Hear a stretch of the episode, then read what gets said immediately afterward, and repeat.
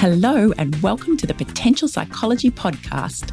I'm your host, Ellen Jackson, and it's my mission to share the science of human behaviour in a practical, fun, and inspiring way. In each podcast episode, I interview an expert from the fields of psychology, well-being, leadership, parenting, or high performance. I pick their brain to uncover what they know about living well. What tips do they have for you and I? And I quiz them about how they applied their expertise in their own life. Join me as we discover simple, science backed ways to live, learn, flourish, and fulfill your potential. Hello, and welcome to episode 93 of the Potential Psychology Podcast. I hope you're well and finding the rhythm of a new year. I know it's mid February already, but seriously, it takes that long to find the rhythm of a new year, doesn't it? Or maybe that is just me. Anyway, speaking of years, I do have an admission to make. Today's guest interview with Professor Siobhan Banks was recorded almost a year ago on the 11th of March 2020, to be precise, the very day that the World Health Organization made the assessment that COVID 19 could be characterized as a pandemic due to the alarming levels of spread and severity and the alarming levels of inaction. And just days later, my home state of Victoria, here in Australia, declared a state of emergency, and supermarket shelves were being emptied of basic supplies due to panic buying, and major events were being cancelled. And unbeknownst to us at the time, schools were about to close. So, in essence, the world was turning on its head. And haven't we learned an amazing amount since then? What a year it's been. But of course, because of all of that, our plans to release this podcast interview got pushed way to the back burner. And it has seriously taken close to a year for us to get back to where we were. But I'm so glad that we're here now because it is such a great discussion about sleep and the impact that a lack of sleep and shift work have on our task performance and daily activities and things like workplace safety and our general well-being. But before I introduce you to Siobhan and that interview, it's time, of course, to tell you a little bit about my three things for this episode and to say a big thank you to those of you who have shared your three things with me.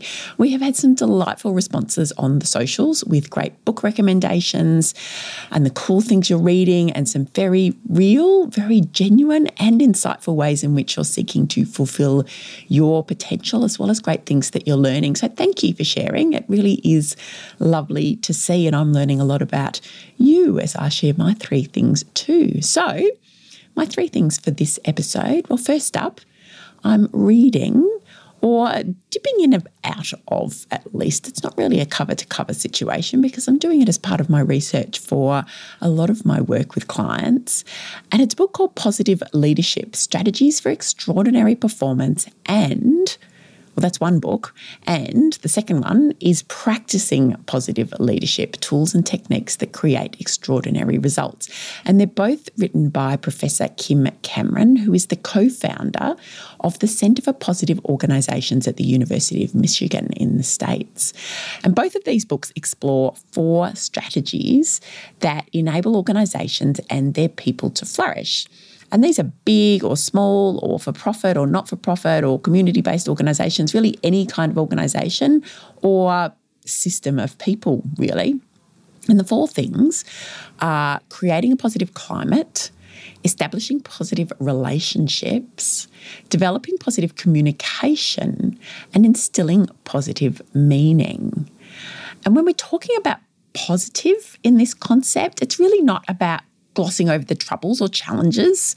You know, we all have those particularly in any group or system of people. There's lots of troubles and challenges that come about, and we have to meet those head on. And it's not about everybody being overtly happy or chanting positive affirmations or anything like that positivity in a scientific context, certainly when it comes to the science of human behaviour in organisations, is about creating an environment and relationships and ways of communicating and systems in which we focus on what's working rather than what's not working. So, our natural inclination is always to focus on what's not working, it's the way we're wired up. But in any of these ways of doing things, these ways of thinking about and working positively in human systems and organizations and workplaces, we're really finding ways to focus on what's working. So, seeking ways to help individuals within organizations to thrive and to flourish, to be able to operate at their best, you know, through supporting networks, by creating positive energy, and people having a real sense of meaning and purpose in their work. And it might sound Pollyanna ish. I'm conscious that it does, but there are actually now plenty of practical ways to implement these ideas. Uh, lots of practical strategies and activities and ways of leading, ways of interacting, ways of managing people that help. And Kim Cameron and his colleagues have been researching these practices and their outcomes for a couple of decades now. And there's plenty of evidence to suggest that they not only lead to improvements in organisational productivity and profitability and innovation and quality and customer loyalty, but also improved physiological health, emotional well-being, interpersonal relationships and personal growth and development. So it's not being positive or creating a positive work environment to just produce results for organizations, but it does do that. It's also doing good for people at the same time. And I personally believe, and I hope you agree with me, that that is a very admirable aim. So that's the first thing, the thing I'm reading. My second thing is something I'm learning, and this is a shout out to all of the parents and carers who are standing on the sidelines while their charges start new things, new schools, new phases in their life for education, whether that's starting preschool or primary school or high school or daycare or whatever it might be because I have a child who's just started year seven, so high school, senior school. And while that's all very much about him, and he is taking to it like a duck to water, I completely underestimated how much we parents also have to learn in this process. A new school means new online systems and new family schedules and uniforms and school rules and names and people. And it feels like we all have so many questions and we're all just learning a whole new way of doing things. It's exciting and I know we'll all adapt quickly enough. But right now, I feel like we're just on this steep learning curve and it's a little bit exhausting. so, if you're feeling a little worn out from all the new things that your child or family is doing right now, know that you're not alone and do make sure that you find the time to rest and recharge. And speaking of which, my third and final thing is something I'm doing to fulfill my potential, and that's a return to regular yoga classes. So, last year, with the best of intentions and a concerted effort and a wonderful yoga studio, I did practice my yoga at home. But it was still hard to find a routine. And so now I'm back in studio classes and really trying to stick to a schedule of at least once a week. And so, I guess, how does this contribute to me fulfilling my potential? Well, glad you asked because it has something to do with something that's called body intelligence. So, your body, my body, all our bodies are almost always telling us what they need to cope with the stresses of everyday life. But not many of us are very good at listening to what our body is telling us. We tend to ignore the signals and symptoms and we press on through pain and tiredness and stress and anxiety. And we self medicate with a glass of wine or maybe something else and we push away the little niggles in favour of something that feels a bit more manageable or a bit more comfortable or a bit more instant than paying attention to what's really going on and doing something about it. But of course, that doesn't help us in the long run.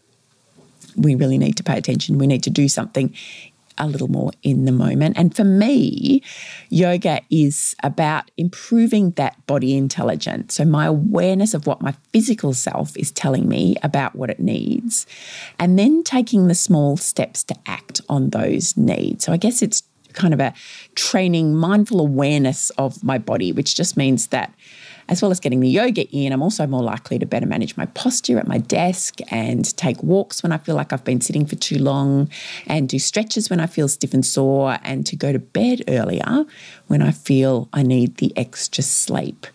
And of course, a healthy body means a healthy mind. So that's what I'm doing. Please let me know if you're doing something to maybe improve your body intelligence or you're doing something else to fulfill your potential. and what you've learned, of course, and whether you have any great books or podcasts or viewing or other resource recommendations, you can tag them PP3 things if you pop it on the socials. Otherwise, email me. And of course, watch out for our posts that we're publishing on the three things that I'm doing because we've had some wonderful comments and sharing on those as well. But right now, it's time to talk sleep with today's guest. My guest today is Professor Siobhan Banks, researcher and the co director of the Behaviour Brain Body Research Centre at the University of South Australia. And like me, Siobhan loves sleep but unlike me, she gets into the nitty gritty of research into sleep, in particular, the impact of sleep deprivation and shift work on our psychological and physiological function. Siobhan's worked extensively with 24 7 industries such as healthcare, emergency services, transport, and defence to help them manage fatigue in the workplace. Her research has attracted over $8 million in funding from government and industry. She has re- over 100 publications on sleep and fatigue, and she's a member of the board of directors of the Sleep Health Foundation. Now, I know sleep and the effects of shift work in particular is of interest to many of our listeners because you've told me so. So I'm thrilled to have Siobhan here to answer some of our questions. Welcome, Siobhan. Thank you very much for having me. I do have lots of questions for you because this is something that sleep in itself has intrigued me for a long time. And I know we got exponential amount of research compared to perhaps we were 10 years ago on sleep. And then shift work is just an added complication. So before we get into that, can you give us a really quick summary of why sleep is important to our well-being and our function? Yeah, it is just such an important part of our lives, so important for our health. And really, we see it as part of a triad, really, with diet and exercise. Um, that sleep is sort of that third structure that's just really, really important for our overall health and well-being. And, and as you said, there's been a real surge in research over the past sort of 10 or 15 years to try and understand why sleep is so important for our health and cognitive performance and certainly some questions we're getting a little closer at, at, you know, answering and some are still mysteries. So there still definitely are some, some mysteries of sleep. But hopefully today we can have a bit of a chat about some of those things and make things a little bit easier to understand for everybody. Absolutely. Are there kind of headline items, you know, with regard to, because you talked about just in the intro there, I said that you're working on both the effects of sleep or sleep deprivation on our psychological and physiological function. And they're kind of headline items that we all need to know about, you know, what happens when we don't get enough sleep. Yeah, probably the biggest thing is that everybody is different. And I know that kind of might sound a bit obvious, but it's especially these days where we're often given very singular messages from media around um, sleep and how much sleep we need. What we do know is that it is quite different and that it changes over the lifespan. So I think if there's something really to a big headline message is that everybody's a little bit different in how sleep loss might affect them and everybody is a little bit different in how much sleep they need. And this is important because it helps us understand when we hear those messages, oh, you must get eight hours sleep a night, helps us kind of perhaps feel le- a little less worried if we routinely get seven and we feel good, or if we perhaps need nine to feel good. So I think that's for me probably the big headline message. Okay. And is it that feeling good kind of element that is what we should use as our indicator as to whether as individuals we're getting an adequate amount of sleep? Yeah, it's so difficult because I suppose one of the other things that um, it's so hard to introspect, isn't it, about our sleep? It's so hard to know, you know, was last night a good sleep or not? And I suppose that's why we've had such a big uptake in people using wearables to try and track their sleep. But I think it's the kind of thing that you know when you're you're getting enough sleep over time and people have a sense when something's not quite right.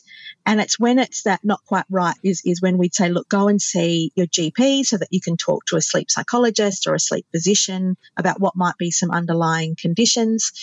But really, if you know, you know, perhaps if you've been on a on a vacation that's not one that's action packed, and but one where you're able to kind of perhaps laze about a little bit and and get a good sleep each night, you'll you'll sort of soon see that initially your sleep is quite solid. You might have um, some very deep sleep nights initially, but as time passes and your sleep need kind of matches more your activity during the day, uh, you're able to get to that point where you're feeling quite good and you're getting a, a, more even amount of sleep. And that might end up being something around seven hours a night for you, or it might be a little bit more. But it is that, that feeling of, do I feel good after this sleep? Am I waking up feeling refreshed?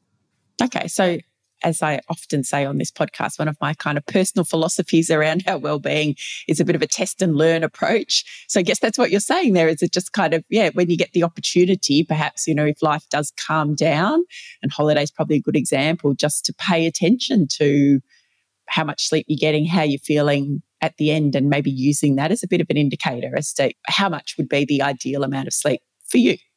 Exactly, exactly. Okay. So, what are the impacts then on sleep deprivation? What happens when we're, and I'm particularly starting to think about, you know, shift work and perhaps even just those periods of life, like when there's a newborn baby in the house, yeah, when you just absolutely. can't get good regular sleep. Yeah. And I think that's the thing you said regular. That's a really important part. So we all know that on occasion we might get less than ideal amount of sleep. We might be you know, running along quite normally, getting good sleep. And then for whatever reason, we have a couple of nights where we have a short amount of sleep and you think, oh gosh, you know, I feel really weary the next day. I feel quite fatigued. But you don't necessarily have an overall huge decrement, say, in cognitive performance or or indeed your health. You know, you might have a cup of coffee and, and that keeps you going. So it's really short periods of sleep loss when you're just getting a little bit less than you normally would sleep at quite normal and okay. And you'll just probably go to sleep a little bit earlier the, the, the subsequent nights. When you're up all night and you mm-hmm. completely lose a night of sleep, you really do feel it while you're awake through the night when your body is is meant to be asleep. People do struggle very much cognitively, trying to stay on task. Um, we often see that reaction times slow, and that people really have a difficulty with kind of problem solving and decision making, those sorts of things. And sometimes they can even become a little bit more quick to irritate. So your moods can become a little bit more labile as well when you have those like total nights of sleep deprivation. But they're relatively easy to recover from. You just sleep if you're able to sleep the next day. And especially if you're you know a younger person then you often wake up feeling quite good and able to continue as, as if you hadn't really had that sleep disruption. Now if you're in a situation, as you've said, like shift work, for example, or you're a new parent where your sleep is disrupted night after night after night after night for quite a while, um, or indeed you're expected to work through the night and try and sleep during the day where sleep is less than ideal. It's not an environment that's conducive for sleep, you know, bright light and lots more noise and those sorts of things. So sleeping during the day is hard. So when our sleep is chronically disrupted like that, or, or indeed if you have a sleep disorder, that's where we can see that there is an impact on cognitive performance and then there's an impact on health. And these take a longer time to build up. If it's a shorter period, so there's interesting research to show that if you perhaps restrict your sleep during the week, but you catch up on the weekend, that there is benefits for health. So kind of getting those recovery sleeps in between. If it's on longer term, we do see that there is a little bit of a, a carry on effect. And that's what we think is, is why we see um, relationships between short sleep and other things like cardiovascular disease and diabetes and those sorts of things. So for people who are chronically getting less sleep, their risk for developing those chronic diseases is higher. So we do see this sort of longer term impact when you're in that state of short sleep for a very long time. Okay. And when you say a very long time, are we talking sort of years, decades, somewhere in between? Yeah, that magic number is hard you know, the studies that we're able to do in the laboratory are obviously short, but we do know from these cohort studies, the studies out in the community where we see these relationships after controlling for everything else, things like, you know, smoking and diet and that kind of thing. We do see that it, the risk is just higher if you're longer term sleeping short? And I know that doesn't quite answer your question, but we don't really know, for example, mm-hmm. no, no. it's just a few months or indeed if it's a few years. But we definitely see that there's a, a, risk of the short sleep associated with those chronic conditions.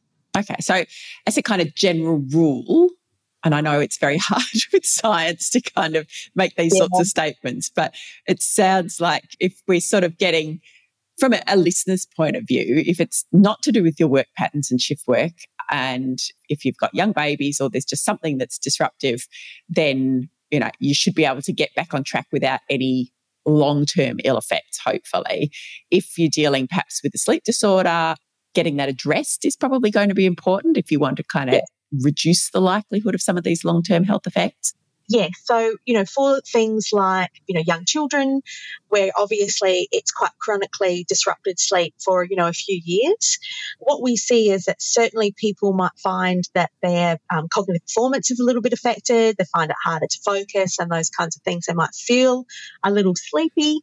But when you get back on track, as you have suggested, with kind of a more normal sleep pattern afterwards, there does seem to be the ability to sort of recover or at least it looks like perhaps your risk is less if you then go back into a more typical um, sleep pattern. But you're right. If, if you have a sleep disorder or something more chronic, it, it would be advisable to get it addressed.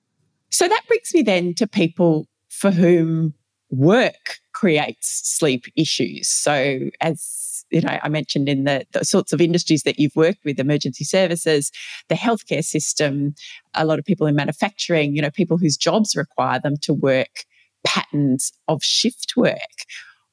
What do we know? What do you advise to organizations around how we kind of mitigate some of this risk for these people?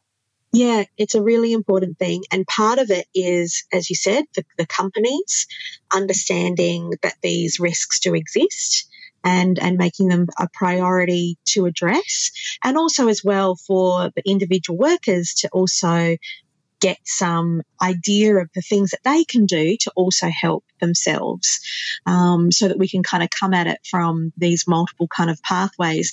Obviously um, there are many many people and it's and you know with our 24-7 life we're needing to have people work around the clock and some of those you know fantastic people are absolutely vital. There, there's no way that we, our society would be able to function without them. And so it's helping the companies realize the ways that we can better structure um, shift schedules to allow for that recovery sleep that we talked about in between. It's about making sure that there's adequate rest facilities for people when on night shifts and those sorts of things that enable people to, you know, nap if they are able to or take breaks to break up that work and also to help the individuals understand perhaps the best ways to take caffeine to help their alertness, uh, the best ways to prepare for shifts and to rest in between, that sort of thing, to be able to make sure that we're having a workforce that is healthy and safe. Because safety is an issue, isn't it, here? Absolutely, absolutely. And, you know, there are all sorts of impacts that can happen in the workplace, whether it be due to an error, for example, if you were talking about in manufacturing, that could cause an injury, right the way through to, you know, more catastrophic kind of incidents where we know that fatigue, for example, has played a role in some airplane crashes or incidents. So we know that in these high risk environments, that there can be small errors that can impact even just the uh, productivity of the work environment, but also the safety of, of individuals that are having to work through the night or work on some of these very long schedules. Yeah, that was something I think that for a long time I hadn't really given much thought to was the impact because if you, as you say, if, if we're not really designed to be awake during the nighttime hours, during those dark hours, and it can lead to dips in concentration and you know some of those cognitive capabilities then obviously we are putting individuals a little at risk somewhere on that spectrum that you've just explained. And then there's going to be organizational and and industry wide impacts too.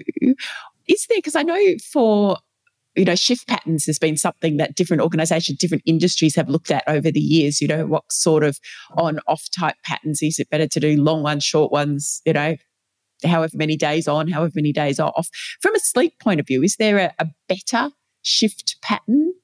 Yes, there is. So when you're thinking about the sleep and the placement of sleep, it's also important to think about your circadian rhythms a little bit. And so that's what, when we sort of think about the fact that we're more biologically primed to sleep at night and not during the day, if we're able to place our sleep in the best possible places, I suppose, in relation to that, and also to take into consideration our natural um, tendency to shift when exposed to light at night. So this is the other, this is a slightly more complex kind of component of it. But for those people who have experienced jet lag, when you effectively are traveling to a country or, or a place, so for example, from Adelaide or Sydney traveling to Perth, it's essentially like staying up later. And our bodies more naturally uh, find it easier for most people to stay up later and sleep in a little bit. And so if we have shift schedules that do that follow a similar kind of pattern. So, for example, gradually w- move through from, say, a day or a morning to a day to a night type shift and then some time off. That is a more natural progression and an easier one for the body to cope with. But there's some interesting research that's being done to kind of uh, look at ways that if you move through these shifts quite quickly, is it better to adapt or not adapt to the shifts? And so this is one of the big kind of controversies in our field at the moment. Some people would say if you cycle through the shifts, say do a, a morning, afternoon or day shift and night shift quite quickly in succession, rather than multiple ones of those in a row, then you're not really adapting and you're still able to sleep at your normal times on your days off. Whereas other people would say, no, it's much better to have people on shifts for uh, several days. So, for example, being uh, on night shift uh, for a number of days, and then that means that you've adapted possibly, and so that makes your work on the shift better. There are downsides to all of these things. Typically, when people working nights, when they when they come home, obviously they want to be around their family. And so life tends to be still a daytime occupation for them in the sense that they don't become mm. fully just flipped night people. So, because of the fact that we're dealing with a workplace and still interacting with life, there are these kinds of dualities that need to be taken in consideration. And I think that's where people themselves, then, when they learn about the importance of sleep and a little bit about sleep science, what they can do to help manage fatigue for themselves. Yeah, that's you say the science just doesn't know. We just don't know yet whether that kind of cycling quickly through a series of different shift patterns the day, afternoon, nighttime, and therefore kind of almost like not ever convincing your body that something's changed, whether that's the better way to do it or whether that kind of more gradual, you know, several days, several afternoons, several night shifts. We just don't know the answer to that yet. Yeah, I mean, there's some data, but it, it really also, I suppose, comes a, it's that individual differences issue comes up again that you know I mentioned when we first started some individual preferences in there um, some individual biology and then what suits the workplace so there are these number of constraints that mm-hmm. we might understand the, uh, some of the aspects of the biology but for whatever reason in that emergency service environment work just has to continue. And so that's where some of the more on shift solutions might um, be beneficial to help individuals as well.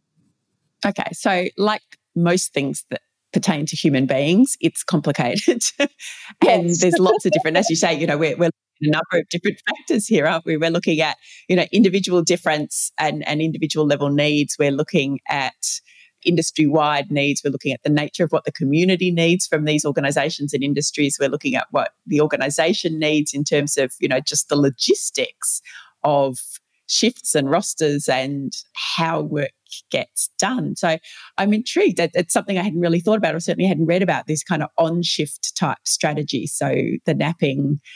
What about things like caffeine? Where, where does that kind of fit in? Yeah. So obviously we use, everybody pretty much uses caffeine in some form, uh, whether that be chocolate uh, through to coffee, teas. Just about everybody would consume some sort of caffeine, and we can use it in quite strategic ways on shift to improve alertness, for example. What we're still trying to kind of get a good handle on is how it then more long term use might affect health. And so we've got, again, some studies saying that there are sort of negative impacts of, of caffeine use and some more positive or neutral.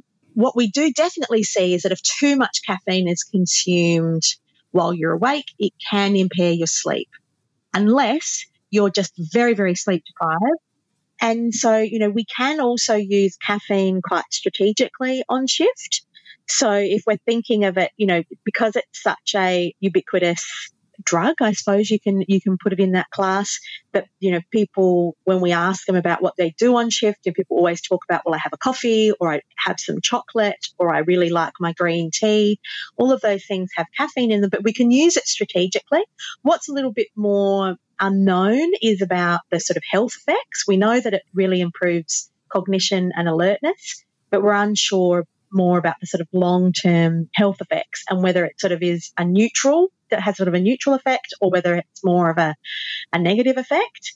What we do really know is that if you have too much caffeine when you're awake, it makes it really hard to go to sleep unless unless you're very very sleep deprived. So if you're mm. one of those amazing bush firefighters who were working ridiculously long hours to help keep us safe, they would have been working such long hours that the caffeine they consumed, if they did, would have been helping keep them alert and, and safe.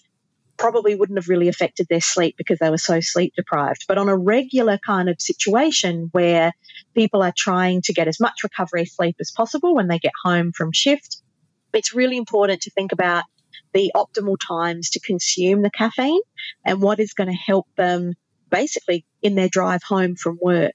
So, some of our research that we're trying to do at the moment is really looking at those um, factors where we can give the best evidence based advice to workers about when to have caffeine, when to have naps, how to combine caffeine and naps, and also how late to sort of have coffee in the night shift before it might affect your sleep. And so these kinds of questions might seem very straightforward, but when you look at the literature can be a bit confused for for companies to try and work out the best guidelines so that's what we're about doing at the moment trying to get really good evidence to provide workers with that information they need to make the best choices. So it's very much a work in progress. It is you know shiftwork's been around for a long time. Is it that we didn't have the technology to start getting into the nitty gritty of some of these impacts, or was it just not a popular research area? I feel the science is a little behind the experience, if you know what I mean. Yeah, and you're absolutely right. I mean, you know, there's been shift work for a very long time, or at least people having to be awake while others are asleep, keeping watch or, or making sure that things are, are going okay. And certainly we have much more 24 7 work now than we used to, and it's increasing. So I think there's some of that. But also, I think it's a realization over the last 20 years or so that there are these significant health impacts and safety impacts. And, you know, there have been, as I mentioned before, there's been a number of large industrial incidents that have been attributed to fatigue or poor work practices that have, uh, you know, fatigue as a component. And they can kind of see that there's a real need to perhaps investigate this further and look into it. So it's a it's been a growing area over the last sort of 20 or 30 years. Um, but really now I think with the fact that so many people are shift workers or work irregular hours outside the nine to five, that now the question is really coming up of like, well, what can I do to improve my health and well-being? And is this something that, because I mean, we've talked about sort of, I suppose, fairly conventional shift work in some of those industries that have and have had a need to run at that kind of 24 7 schedule. With changes in technology, it's much easier now for us to work globally from our own home base. Is that starting to have an impact on people's sleep patterns overall, do you think? Oh, I think absolutely. And it's not really being researched. I think it's a huge area that, just as you've pointed out, is, is a relatively new one.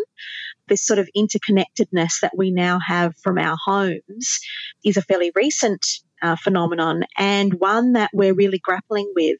We've got some interesting projects that we're trying to start up about looking very much at various different industries and, and how people take work home um, and how that impacts on their sleep. I mean, I know certainly myself, my little ones, you know, go to bed and I go back to the computer and, and work in an evening. And sometimes that means I'm pushing my sleep much later than I probably should be.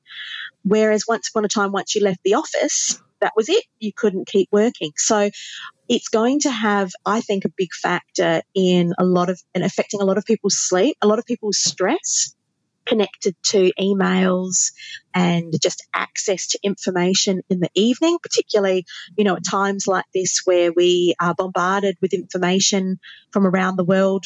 They can not necessarily impact you might be going to bed at, at a good time, but you're unable to sleep because you're worrying about things. So I think that the technologies have quite a broad range impact that we're only just starting to get a handle on. And I think it's a really important one for industry and companies to be thinking about not just what happens at the workplace, but what's happening at home for a lot of their workers as well and, and how to help people switch off. Yeah, yeah. I, as you're saying that, it brought to mind. I ran a, a session for uh, YouTubers, so some of the YouTube creators who have large audiences, and these are Australian-based individuals. A lot of, a lot of young people. It's actually a lot of different age groups.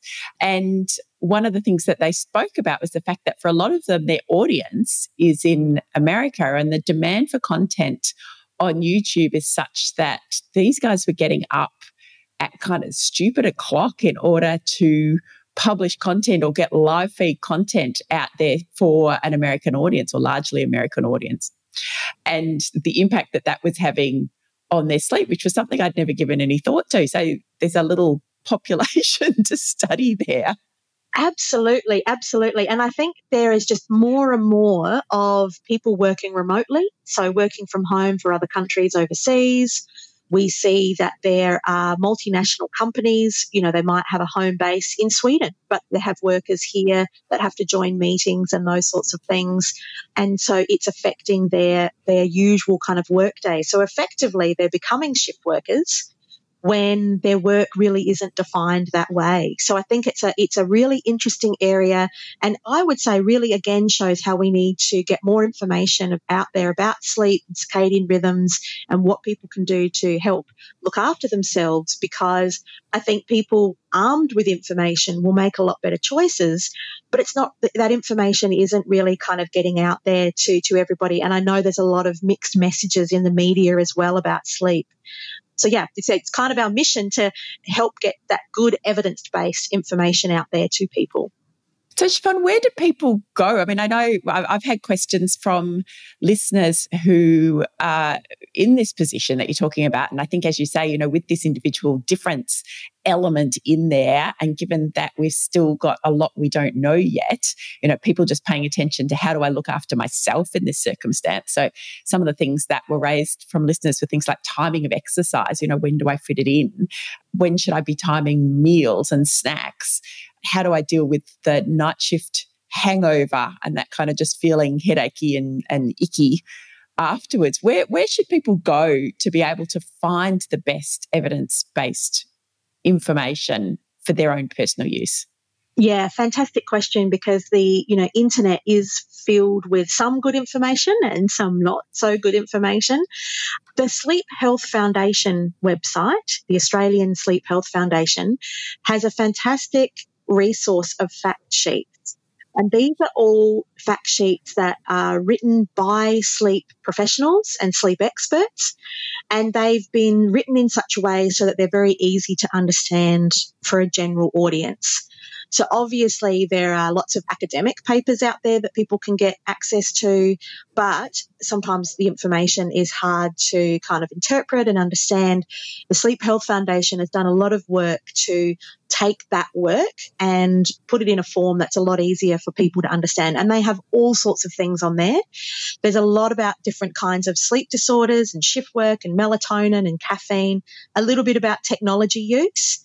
And certainly, if there's a particular area, like, for example, some of those timing issues, those are the sorts of things that if there isn't a lot of information that the Sleep Health Foundation can provide right now, they're the kind of body that will go ahead and if they see a need, fill that with a new fact sheet. So, certainly, if people can't find what they're after on the Sleep Health Foundation website, I would suggest they contact them and ask for some of that information.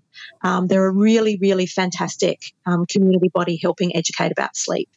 Fantastic. That sounds like an excellent resource. And I think that's probably, you know, I think even just our conversation today about the fact that a lot of this research is in a, a burgeoning area. It, it's new. We haven't just haven't looked at it. So, you know, there's clearly a need from the people who are experiencing some of these challenges around their sleep and, you know, having somebody, a body like the Australian National Sleep Foundation being able to kind of do the interpretation, you know, grab the science as it comes to life, do the interpretation and get that information out there in a reliable way is, is fantastic. And I think it's reassuring for people to know that it comes from a very good source. Yeah. Siobhan, I know you have to go. I've got lots of other questions that I would still ask you, but I realize that you're on a time schedule. So thank you so much for your time. I appreciate it. And I'm quite sure that we've at least given our listeners a little bit of insight into the state of the science of sleep. And I think those really key points about just paying attention to our individual needs and what's going on for us, and then working with that as a starting point. Absolutely. Thank you very much for having me today. Thank you, Siobhan. Thank you so much for sharing that conversation with Professor Siobhan Banks with me. I hope it's given you something to think about in relation to your sleep. We have, of course, popped all of Siobhan's details and links to the resources that she's mentioned in the show notes for this episode. And we've also included a link to a past interview with Dr. Kate Sprecher also on the topic of sleep. And if you struggle with getting good sleep for any reason, I, like Siobhan, encourage you to check out the resources from the National Sleep Foundation or contact a sleep clinic in your local area, as good sleep really is fundamental to success and well-being in so many areas of our life. Okay, a little update on some behind the scenes here at PPHQ before we leave you for this episode. If you're a long time listener, you might remember an interview that I did with Dinah Rowe and Mia Northrop from Life Admin Life Hacks about getting your life admin sorted for improved well-being. Well, Turnabout is fair play, and I had the joy of being interviewed by Dinah and Mia for their Life Admin Life Hacks podcast. And that interview has just gone live. So if you're interested in learning a little bit more about me and motivation and personality and how it all affects our approach to our life admin, you might like to check that out. We've included a link in the show notes for this episode. So, what do we have for you next week? Well, we've rearranged things again, and it's next week that I will be chatting to Cass Dunn, fellow Australian psychologist and host of the Crappy to Happy podcast, which consistently ranks in the top five health and wellbeing podcasts on Apple Podcasts and has done so since its launch some years ago now. Cass is also the author of the Crappy to Happy series of books. There's Crappy to Happy, the original, Crappy to Happy Love What You Do, which is about finding meaning, purpose, and happiness at work, and the upcoming Crappy to Happy Love Who You're With Simple Steps to Build Stronger Relationships. And Cass and I are colleagues and we're also friends, and she has been a guest on the show before. She's delightful, super easy to talk to, full of great ideas, and is really excellent at making psychology psychology simple and accessible. So, this will be a great, fun, and informative conversation. So, stay tuned for that. If you don't already subscribe to the show, hit subscribe or follow, depending on where you listen to your podcasts. And that episode with Cass Dunn will arrive in your listening feed as soon as it drops, of course, along with all our others. But until then, stay safe, go well, take small steps to fulfill your potential, and I look forward to seeing you soon.